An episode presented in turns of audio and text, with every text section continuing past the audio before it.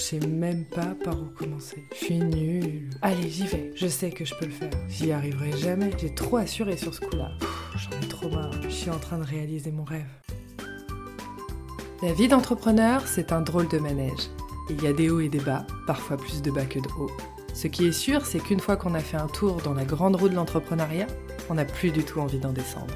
Bienvenue dans le podcast La Grande Roue. Je suis Vanessa Rocherieux et je reçois ici chaque semaine des entrepreneurs et dirigeants passionnés. Ils ont accepté de venir jouer le jeu de la grande roue et de nous livrer un petit bout de leur quotidien et d'eux-mêmes en toute transparence. Ils ne savent pas quel sujet va être abordé, je ne le sais pas non plus, nous le découvrirons tous ensemble en tournant la roue. Ici on parle sans tabou de la vraie vie des entrepreneurs avec tous ses contrastes et ses contradictions. Tu pourras puiser dans les expériences de mes invités pour t'aider à mieux vivre et gérer les aléas de ton quotidien et avancer sur les sujets qui seront abordés à ton rythme et sans pression. Alors bienvenue à toi, bienvenue à bord de la Grande Roue et bon épisode. Hello, hello Aujourd'hui, je suis en compagnie de Sébastien Cambet. Bonjour Sébastien, comment Salut ça Vanessa, ça va, ça va et toi? va? Et ça va super bien. Je suis très contente de te recevoir euh, dans la Grande Roue. Merci Merci de l'invitation. Alors toi, Sébastien, pour te présenter un petit peu avant que tu puisses toi aussi euh, te présenter plus en détail, donc toi, tu as créé Le Grand Saut et euh, ton, ton but, vraiment, ton objectif, c'est d'accompagner des indépendants à devenir leurs propres médias pour pouvoir vivre de leur passion sans concession. Alors ça, j'aime bien le sans concession. Tu peux nous en dire un petit peu plus sur toi et ton business? C'est ça, ben, Sébastien Cambé, 29 ans, je suis né euh, très jeune et euh, non, mais j'ai créé le Grand Saut à la sortie du Covid, Grand Saut S-O-T, ça aussi c'était important pour moi que ça soit écrit comme ça, euh, parce que je pensais que ça donnerait une dynamique de faut toujours apprendre, t'es toujours, tu je sais que je ne sais pas. Et, euh, et voilà, c'était aussi l'occasion de me dire, ok, je vais avoir un truc décalé, je vais faire les choses à ma manière. Donc, euh, ce que, je peux faire un petit background, comme tu le sais, j'ai pas mal voyagé, j'ai eu l'occasion de pas mal bouger dans ma jeunesse, ce qui m'a beaucoup aidé, beaucoup construit. J'étais en Espagne, en Croatie, j'ai toujours vécu en fait dans les pays, dans les pays où je suis allé, en Chine aussi, à Wuhan, avant le Covid, euh, la belle époque. Et Mhm. surtout à ce moment-là, moi j'ai toujours senti, alors, je sais pas si c'était le cas pour toi aussi, mais moi j'ai toujours senti qu'il fallait que j'entreprenne. C'était quelque Mhm. chose qui était en moi, j'avais envie de créer. Et j'ai toujours pensé que c'était impossible, que c'était des, des stars des réseaux sociaux qui y arrivaient. Et quand j'ai voyagé, j'ai vu tous ces groupes d'entrepreneurs qui voyageaient, qui passaient leur temps à voyager d'ailleurs, et qui vivaient très bien de leur activité ou pas, mais qui ça suffisait à faire à, vivre quoi, pour Ouais. faire ça. Et, euh, et du coup, je me suis dit, merde, c'est des gens normaux, c'est à la portée de tout le monde, je peux le faire. J'ai mis longtemps, longtemps à oser sauter le pas. Il y a eu le, le fait après, voilà, j'ai voyagé, je suis allé dans une start-up, découvrir l'univers des start-up que j'ai adoré, des jeunes, entrepreneurs aussi dans l'âme, de tous les pays. J'ai adoré, ça s'est pas très bien fini. Burnout, ça, ça, voilà, ça va être une thématique aussi que, que tu abordes pas mal. Burnout, j'avais un collègue qui perdait les cheveux, là, qui avait, qui devenait chauve ici, il avait vraiment un, un Les rond comme ça. ouais. Oh là là. Allo, ouais, alopécie, ouais, localisée du coup. Ouais. Donc moi, moi, ça a été beaucoup de problèmes, c'était ce qu'on appelle le syndrome du côlon irritable. Donc, pas, voilà. Euh, tu vois, moi, je sortais de chez moi, j'avais envie d'aller aux toilettes directement. Ça m'a, sais, ma zone de confort qui, qui s'était Ouais. vachement réduite. Sachant que j'adorais voyager, explorer, c'était quand même assez, voilà, un petit peu chiant. Bon, bref, je suis passé par là. Il se trouve qu'au moment où j'ai dû me faire virer, parce qu'on m'a dit soit tu pars à Bruxelles ou à Paris, donc soit tu, sors- tu pars d'Espagne, soit on te vire. Moi, c'était, je viens du sud-ouest, ça s'entend peut-être un peu. C'était hors de question que j'aille au-dessus de Bordeaux, c'était trop haut pour moi. Donc, euh, je crois que ton copain il est de Bordeaux aussi, non? Il a le même accent que Voilà. Je le vois, connais. Bordeaux, c'est la limite, limite. On peut pas aller au-dessus. Et, euh, et du coup, voilà. Du coup, euh, je me suis dit, non, non, c'est bon, virez-moi. Et ça a coïncidé avec le moment où donc, je me suis fait virer. J'avais mes problèmes d'estomac, enfin de, de ventre. Je me suis retrouvé sans logement. J'ai vécu dans un squat. Et là, je me dis, OK, tu as six mois de chômage. Euh, tu peux pas tomber plus bas. Ça peut être difficilement faisable. Ouais. Et du coup, là, je me suis dit, j'ai six mois. J'ai juste une compétence. Je me démerde sur LinkedIn et un petit peu sur Canva. Mais à l'époque, vraiment, c'était très basique. Et j'ai commencé à créer du contenu comme ça. Et petit à petit, voilà, avec le Covid, je me suis dit, merde, je lance mon entreprise, ça- le Covid commence. Et au final, ça a bien marché parce que ça a été une belle opportunité au final. Et voilà, petit à petit, j'ai commencé à créer du contenu, accompagner les gens dans leur stratégie sur LinkedIn.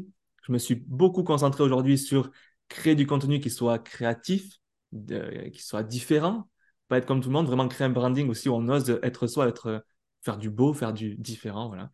Et, euh, et aujourd'hui, je veux faire des- aider les gens à créer du contenu créatif qui leur apporte des clients.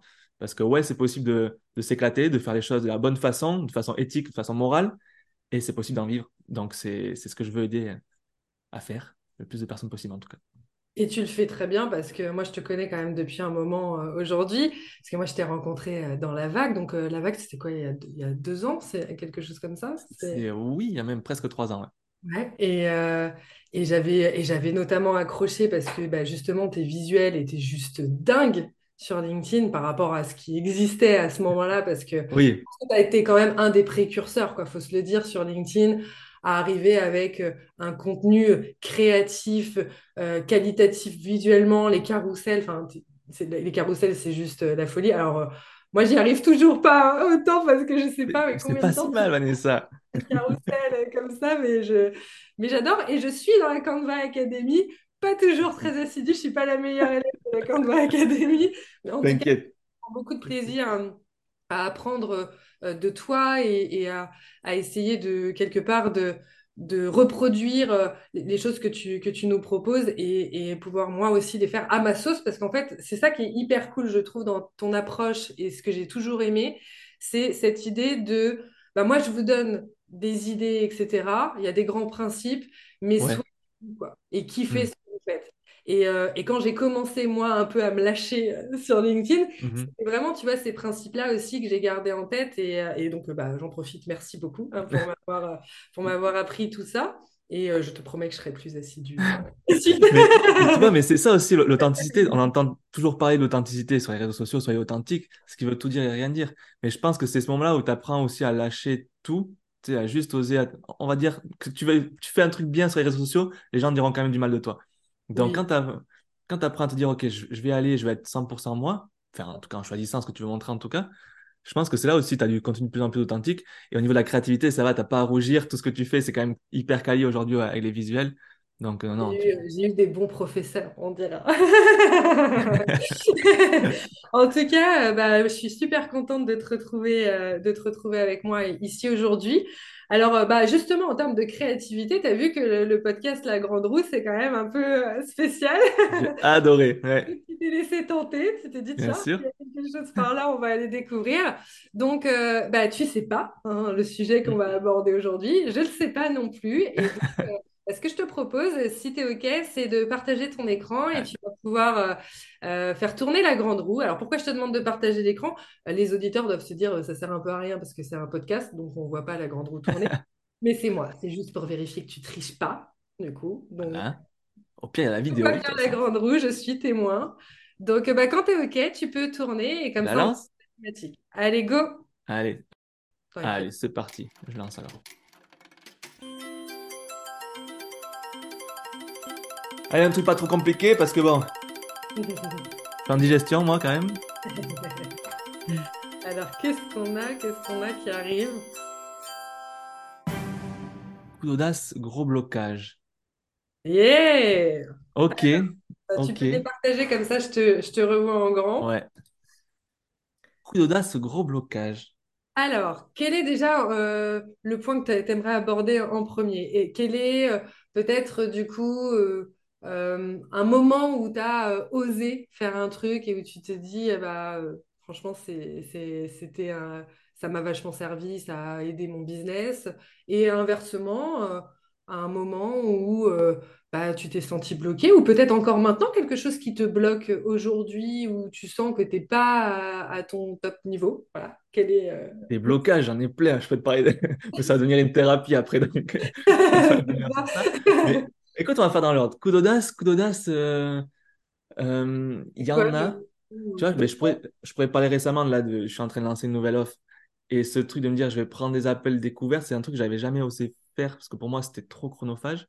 Ouais. Et, euh, et puis, ça arrive un moment aussi, bah, j'en parlerai peut-être après, du coup, pour les coups de, de mou, on va dire, mais où c'était plus, euh, là, j'étais dans une période un peu compliquée.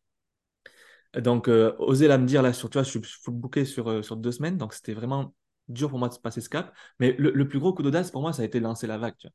Alors, cer- certes, je sais que tu as participé là-dedans, mais moi, je me lance à mon compte en avril 2020.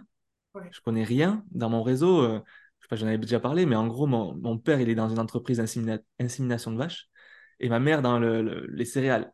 Donc, bon, c'est pas des entrepreneurs, c'est pas un milieu très, voilà, c'est très agricole, quoi. Ouais. Et, euh, et du coup, j'avais personne dans mon réseau qui était entrepreneur. Donc, de me lancer en, avril euh, 2020 et la vague Donc, j'ai rencontré Kevin mai 2020 et on lance la vague décembre 2020, les premières inscriptions. Donc, ça faisait à peine plus de six mois que j'étais lancé, tu vois. Et de me dire, j'y connais rien, enfin, j'y connais rien. Je sais pas où je vais. On avait, maintenant, tu vois, c'est un truc que j'ai intégré, tu sais, tu parles, une offre, elle est pas les pourris au départ, mais tu sais que c'est pas la version finale, tu sais, tu sais que tu vas bricoler. Le draft, tu sais, le fameux draft. C'est ça, mais oui, le, brouillon qui est enregistré là, mais c'est ça. Mais, mais c'est normal, c'est normal, c'est ce qui est trop bien aussi, c'est de voir le truc évoluer. Et moi, c'était très dur pour moi parce que je pense que j'ai été toujours très perfectionniste, peut-être un peu scolaire aussi, et à me dire, OK, une offre, il faut qu'elle soit parfaite. Et, euh, et, du coup, avoir les trois premiers clients, pour moi, c'était, j'étais bien épaulé par Kevin, hein, parce que c'est lui qui avait plus d'expérience. J'ai beaucoup appris de Kevin aussi, je dois le dire, euh, à l'époque et encore aujourd'hui. Mais tu vois, d'avoir ça, de me dire, on va avoir on a les trois premiers clients qu'on avait pris, c'était un ticket d'entrée assez haut d'ailleurs. Donc pour moi, c'était hyper impressionnant. Et me dire, OK, j'ose aller sur ça et je me sens pas du tout en confiance. Je me sens carrément syndrome de l'imposteur fois 1000. Pourtant, je savais que ce que je disais, ça les intéressait, c'était intéressant. Mais me dire, moi, je suis un gamin, j'ai 25 ans et je vais former des gens qui ont plus d'expérience. Tu vois, il y avait Stéphane Alani, je sais pas s'il passe, qui avait le double de mon âge, non, c'était pas vrai, mais en gros, qui avait peut-être 15, 20 ans de plus que moi, je me disais, comment je suis légitime, tu vas faire ça? Et, là, je me, me dire, non, tu vas y aller, tu sais des choses, tu te pousses, tu te fous un coup de pied au cul. On abusait, on faisait des formations, en plus, c'était, on prenait 4-5 heures le, mercredi, le dimanche après-midi. Au, tout départ, c'était, on était, à côté de la plaque. Mais du coup, c'est, ça mà poussé, mais je ne sais pas si je vais le dire sur, sur, ton podcast, mais en gros, que vraiment, je ne voulais pas bouger de la pièce, euh, même pas pour aller faire pipi. Hein, et qu'il y a eu, bon, il y a eu des, choses qui sont passées. Mais en gros, tout ça, c'était mon, mon, point de départ et de me dire, Seb, en fait, là, fais-toi mal, enfin, fais-toi mal, brusque-toi. Tu sais que c'est pour ton bien, parce que je savais au, final que c'est pour mon bien. Je savais que j'allais apprendre et que c'était l'étape à passer. Mais tu as vite fait aussi de peut-être de te complaire, tu vois, de te dire, euh, ah, ça va faire mal, je vais peut-être pas y aller. Même si je sais que c'est bon pour moi, c'est pareil pour le sport, c'est pareil pour des trucs comme ça. C'est cet effort un peu désagréable à faire au départ. Et du coup, je pense que ça a été un, petit coup d'audace sympa. Quoi. Et c'est quoi, du, tu dirais que c'est quoi l'élément euh, déclencheur? Est-ce que c'est parce que, avec, alors parce qu'on dit Kevin, mais du coup, euh, les gens peut-être connaissent pas Kevin. Donc, Kevin, c'est Kevin mm. Will. Oui. Euh, qui est un créateur de contenu et qui fait aussi pas mal d'accompagnement sur le marketing, la vente et LinkedIn aussi. c'est quoi? C'est vraiment la rencontre avec Kevin qui va créer qui va te donner quelque part, tu vois, euh, cette impulsion euh, d'oser euh, faire quelque chose que, que tu avais peut-être déjà envie de faire, mais que tu n'osais peut-être pas lancer, ou, ou, il faudra autre chose. Enfin, quand, là, avec le recul, maintenant, tu te dis à quel endroit, enfin, qu'est-ce qui s'est joué et qui a fait que d'un truc que je me sentais pas du tout capable de faire, mmh. boum, ça y est, je suis capable et, et bon, ou pas tout à fait, mais j'y vais quand même. Ouais, c'était plutôt ça. Mais euh, non, je te dirais que c'est les deux. Moi, Kevin, on, s'est appelé une fois, tu vois. Et en plus, ça s'est joué à pas grand-chose parce qu'à l'époque, justement, je, je, prenais beaucoup de place sur LinkedIn et j'avais des appels des gens qui voulaient me contacter toutes les semaines. Et lui, je me rappelle qu'il arrivait avec un quart d'heure de retard. Et je me suis dit, bon, il m'appelle avec un quart d'heure de retard. Je me suis dit, lui, je lui réponds pas. Mais j'ai répondu quand même. Et j'ai bien fait. Et je me rappelle qu'il m'avait demandé mon chiffre d'affaires. Je lui ai dit, non, mais moi, j'en vis pas. Je, viens juste de me lancer. Euh, je fais ça pour le plaisir. Et il a rigolé, tu vois. Mais il a rigolé, vraiment explosé de rire en me disant, putain, je crois que tu faisais 10 000 euros par mois. Et ma première réaction, c'était Oh l'enfoiré, il rigole de moi, euh, comment ça? Et après, je me dis Ah non, mais il y a des gens qui, s'ils pensent ça, c'est qu'il y a des capacités de faire ça, tu vois. Donc, Kevin m'a beaucoup poussé sur ça aussi. Et surtout, lui, il voyait comment on pouvait construire une offre. C'est quelque chose que je n'avais pas fait. J'ai eu beaucoup de chance de rencontrer Kevin au départ. Tout le monde n'a pas cette chance d'avoir quelqu'un qui, qui, a cette direction. Tu vois. Et, euh, et, après, par contre, ce qui a fait aussi euh, un autre déclic, c'était, tu sais, je pense que j'ai une vision de qui je veux être, tu vois. Pas forcément de ce que je veux faire, mais de qui je veux être. Et, euh, et je sais que je veux pas mourir en ayant juste traversé ma vie. Je dis pas que je vais être président de la République, mais je, suis, je serais content, c'est déjà mon enterrement, tu vois. Ils se disent, ah, je suis content de l'avoir connu, tu vois. Et je me suis dit, Seb, ça c'est ta vision, ça c'est ça que tu as en face de toi, c'est euh, je suis un peu effrayé de faire un, live devant des trois personnes, ça, ça va t'arrêter, tu vois. Et de me dire, en fait, rappelle-toi toujours aussi pourquoi tu le fais, est-ce que ça te rapproche, oui ou non, de la personne, pas de ton objectif business, mais plus de la personne idéale que tu veux être? Et, euh, là, c'est un truc qui me motive, tu vois. Mm. Et est-ce que j'ai deux petits frères? Alors toi, tu as des frères aussi, tu m'as dit, mais je sais pas si c'est des petits frères et grands frères Ouais, grands, ils sont tous plus grands. T'es la plus petite, toi? Ouais, c'est moi la plus petite. Ça a dû être quelque chose avec euh, trois Ouais, grands frères. pas ennuyée, je me suis pas ennuyée. C'est clair. Mais bon, moi, je suis le grand, tu vois. Et du coup, il y a ce truc d'aîné. Peut-être que tu le retrouveras chez ton aîné, du coup, mais il faut que tu montres l'exemple. En tout cas, il faut que, que tu ailles là où. Enfin, faut que j'aille défourailler, tu vois. faut que j'aille couper à la machette et que j'explore tous les chemins, les plus beaux s'il faut, pour que derrière, je sais, je sais qu'eux, ils puissent être tranquilles, se dire si je veux prendre ce chemin, que c'est le plus cata, mais je, je saurais le prendre parce que mon frère l'a pris, tu vois. Et Mhm. euh, bon, aujourd'hui, ils ont pris des chemins, ils sont très balèzes à l'école, ils sont en, en école de médecine, donc c'est pas du tout la, la même voie. Mais euh, je sais pas, c'était aussi de me dire, bon, je peux transmettre ça et je prends pas les chemins faciles, mais je vais réussir même si les sentiers sont pas faciles. Ouais. Et bon, voilà, je sais pas si c'est très clair. En fait, tu transmets. euh, Non, je trouve ça hyper intéressant parce que euh, ça nous ramène déjà à l'idée de la vision. Tu sais, on en parle beaucoup de la vision, Oui, c'est galvaudé. Hmm. Et, on, ouais, on a l'impression que c'est galvaudé. Et moi, tu vois, je sais que dans mes accompagnements, c'est le premier truc qu'on fait, c'est revenir à la vision, mais pas la Hmm. vision justement business, mais Oui. la, la vision de ta vie. C'est-à-dire, Ouais. euh, comme tu dis, cette projection de bah, qu'est-ce que je veux vivre, qui j'ai envie d'être, Ouais. euh, qu'est-ce que je veux pour mon business, mais en mode 360 degrés et pas juste euh, un niveau de CA ou euh, voilà, ma rentabilité 2024, quoi. Hmm. Euh, mais vraiment revenir à, à ça. Et, et on voit que c'est un moteur qui est hyper fort parce que euh, bah, quand tu es dans cette zone un peu inconfortable de, euh, bah, voilà, il y a ce truc que j'ai envie de faire, je, je vois que ça m'appelle et il y a quelque chose quand même, sinon je ne le regarderais même pas. Hmm. Et en même temps, bah, c'est, douloureux parce que euh, c'est tellement inconfortable émotionnellement à ce moment-là qu'on se dit qu'on n'y arrivera jamais à Ouais. le surmonter. Et puis finalement, bah, en se raccrochant à cette vision-là et aussi bah, à tes valeurs de je veux montrer. Enfin, moi, ce que j'entends dans ce que tu me dis, c'est aussi la notion de, de résilience, euh, tu vois, de, de, de cette valeur que tu as envie de montrer euh, et de transmettre à ce moment-là à, à tes frères, quoi. C'est ça, il y a ça beaucoup. Après, moi, je suis d'origine immigrée aussi, tu vois, mes grands-parents étaient immigrés, donc il y a peut-être ce truc tout con, mais de te dire que qu'ils aient pas fait ça pour rien, tu vois. Ou même mes grands-parents paternels qui étaient des paysans, mais qui ont, c'était des gens qui, qui se levaient le matin, qui se couchaient le soir tard et qui, qui avaient bossé toute la journée. Te dire, punaise, comment toi tu peux, tu sais, dire, ah, je sais pas si j'y vais et tout, alors que tu as des gens qui ont payé et, et, et en fait, tu vas être le cul sur une chaise pendant 4 heures, ça va, quoi. Donc, Mm. c'est peut-être aussi se dire, euh, il y a un dicton en, en en occitan, qui dit Siat. C'est-à-dire, soyez de, de ceux qu'il faut être. Enfin, c'est pas, c'est pas très facilement tradu, tradu, tradu- comment tu dis? Traduisible. Mais Ouais, euh, pas. Soyez de ceux qu'il faut être, en fait. C'était, c'était ce que les vieux nous disaient quand on était petits. Tu vois, ils nous disaient Siat soyez de ceux qu'il faut être. Ça veut dire, euh, sois la personne que tu veux être, mais sans oublier aussi tout ce qui sont passés avant, tu vois, tout l'héritage que tu as derrière. Donc, leur faut pas, faut pas la honte, mais cherche ta voie. Tu vois, il y a un truc comme ça qui, pour moi, est très puissant. Et, euh, et, et je parle souvent aussi, on parle souvent de motivation, il faut être motivé pour avoir... La motivation, ça dure un temps, tu vois. Et le sens, par contre, quand tu trouves le sens, tu vas très loin. Ça peut évoluer, mais euh, je pense que c'est c'est se raccrocher à ce sens-là. Ouais, c'est c'est ouais, c'est hyper intéressant. Alors moi, je trouve ça, j'a- j'adhère complètement, je trouve ça hyper juste. Et du coup, ce serait quoi euh, le, le, enfin, tu vois, les, le tips, le conseil que, en, en ayant vécu, euh, euh, parce que toi, tu en as eu quand même pas mal des moments où là, clairement, tu as dû euh, Il y en a eu, ouais. Te dépasser pour aller euh, Mm. chercher d'autres. Tu as parlé de, tout à l'heure, tu, tu parlais de, de cette période aussi où tu as été en squat, etc. Ouais. Ça a quand même dû être assez euh, compliqué à vivre et, et ça a dû nécessiter beaucoup de ressources pour pouvoir, enfin de mobiliser beaucoup de ressources pour pouvoir euh, en sortir. Et justement, ce serait quoi euh, voilà le, le conseil de, pour euh, bah, voilà, tous les entrepreneurs ou les dirigeants là, qui nous écoutent et qui sont peut-être en ce moment pile poil dans, dans cette phase où, euh, où bah, là c'est là c'est dur quoi. Là c'est dur et il faut aller euh, chercher ce- ce- cette audace là et Ouais.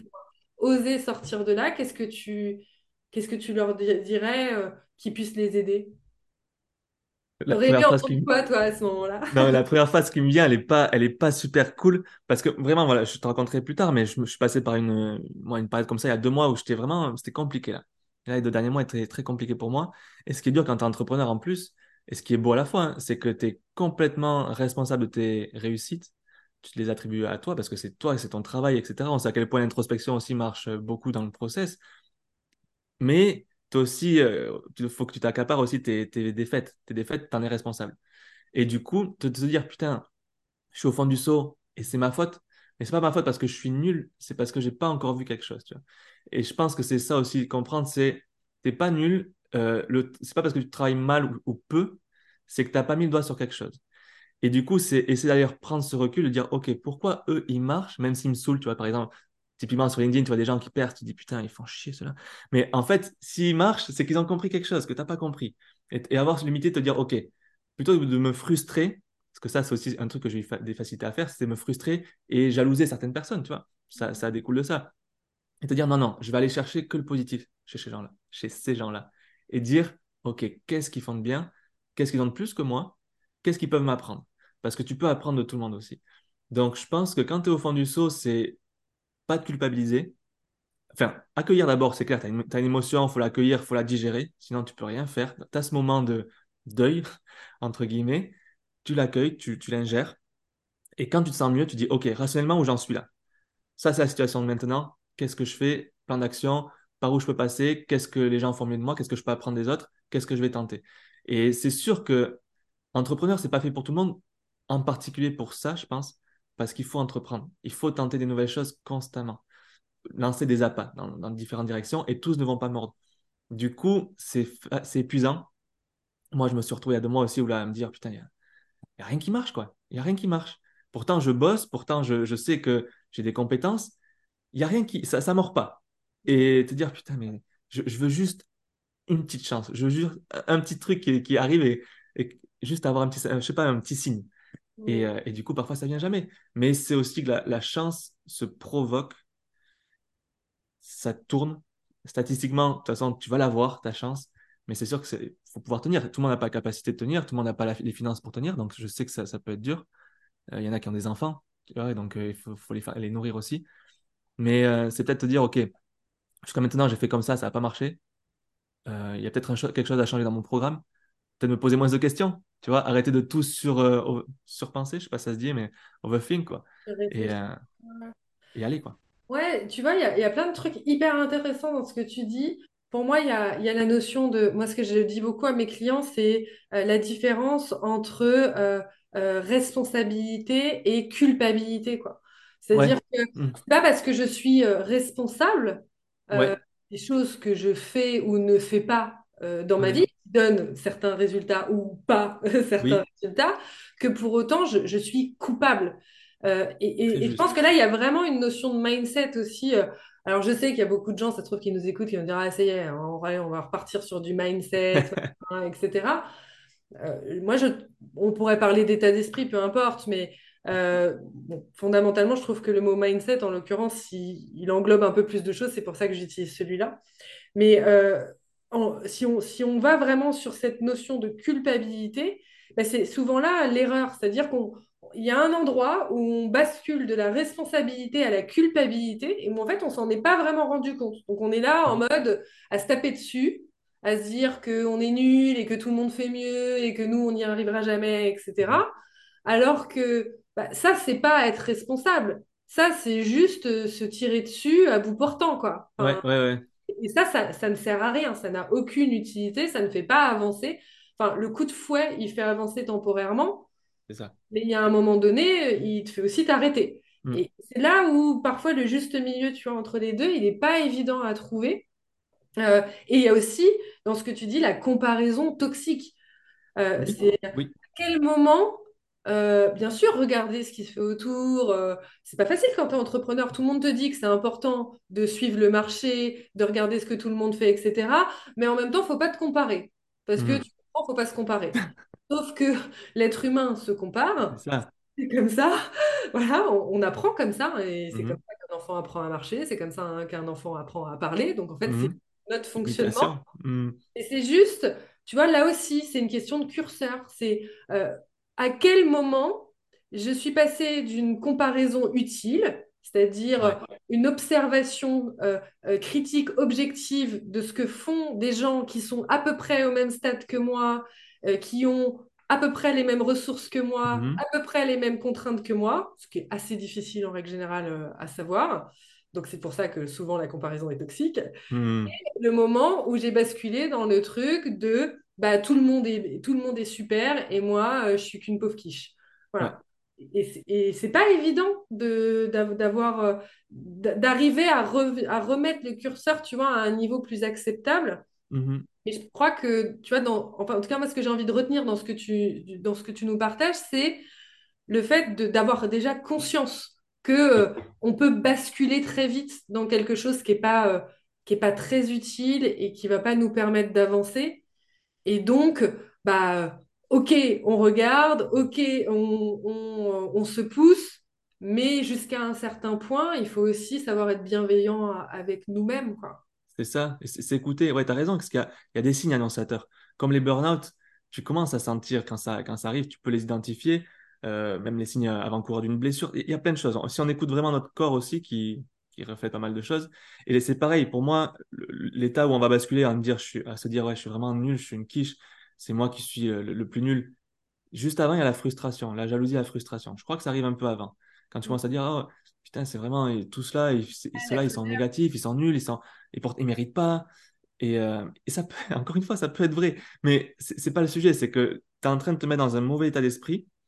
Et euh, je me suis rendu compte, je sais pas si ça peut aider les gens ou quoi, mais en gros, moi, dans ces moments-là, j'allais beaucoup, j'écoutais beaucoup de, de, YouTube sur les infos, beaucoup Twitter aussi.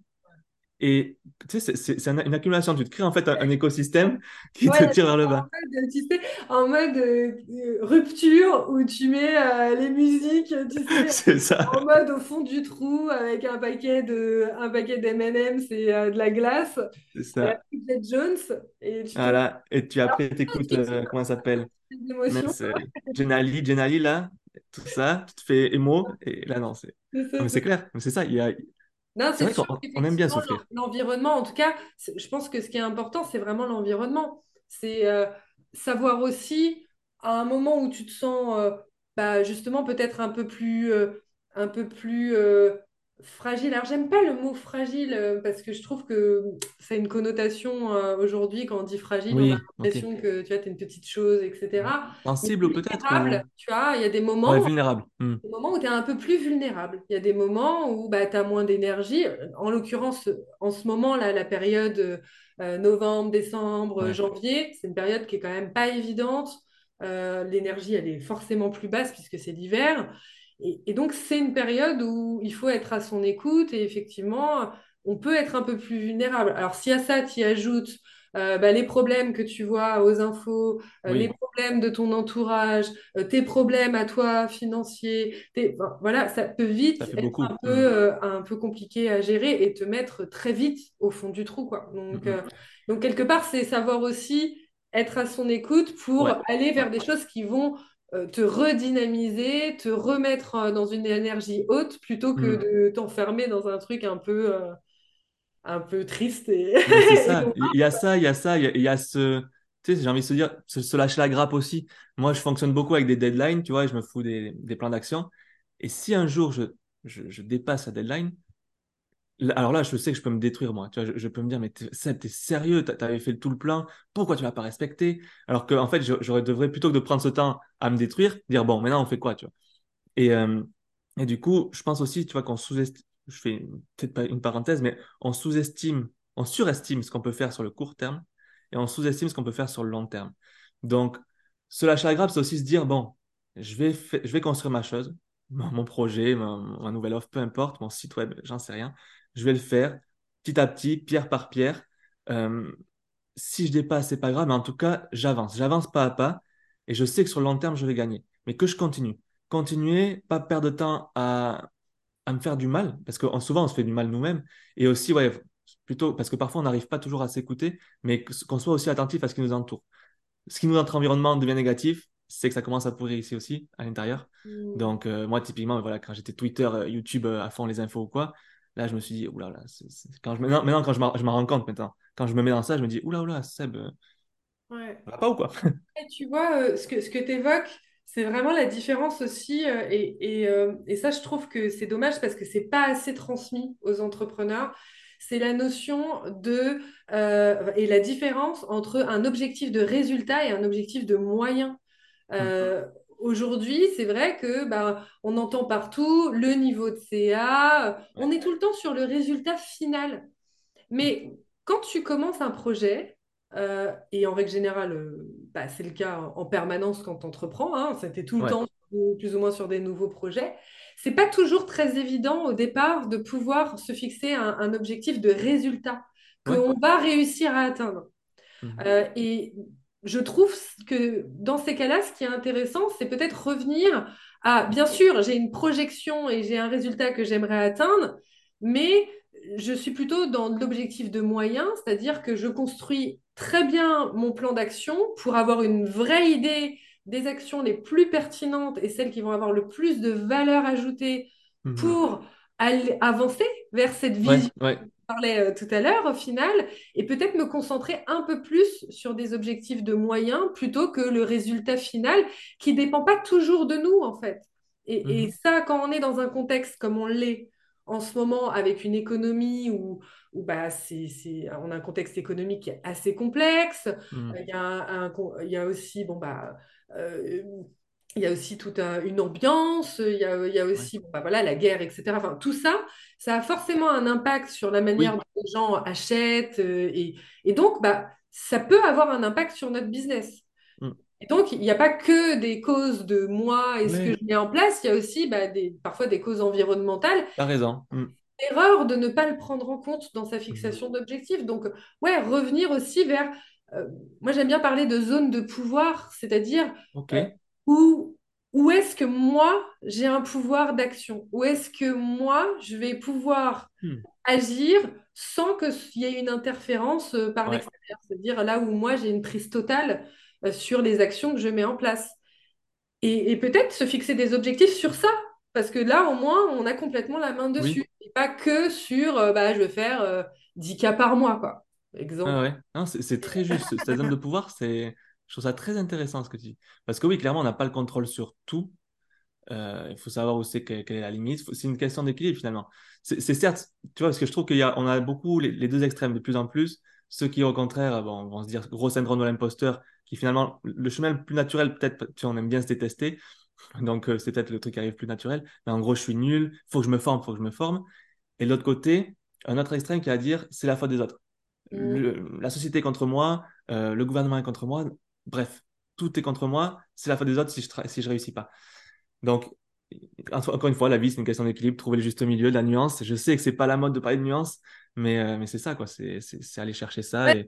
C'est pas à la mode, et pourtant, euh, et pourtant euh, l'être humain est, est, fait de nuances.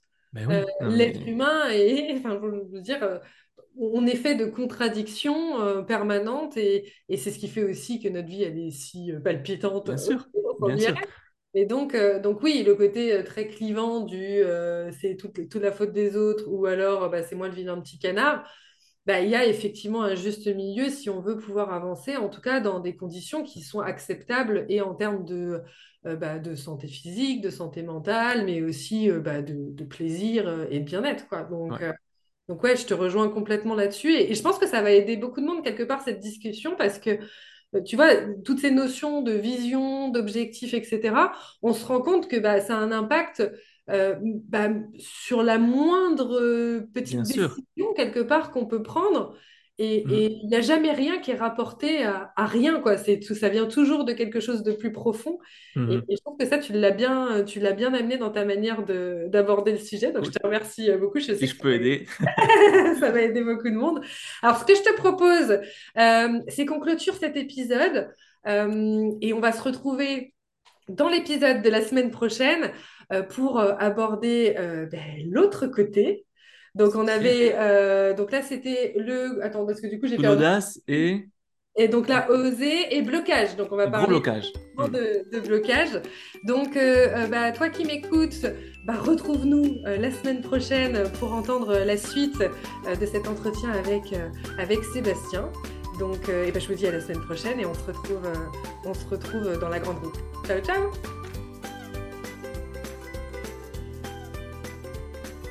Merci de nous avoir écoutés jusqu'au bout. Cet épisode t'a plu et t'a été utile?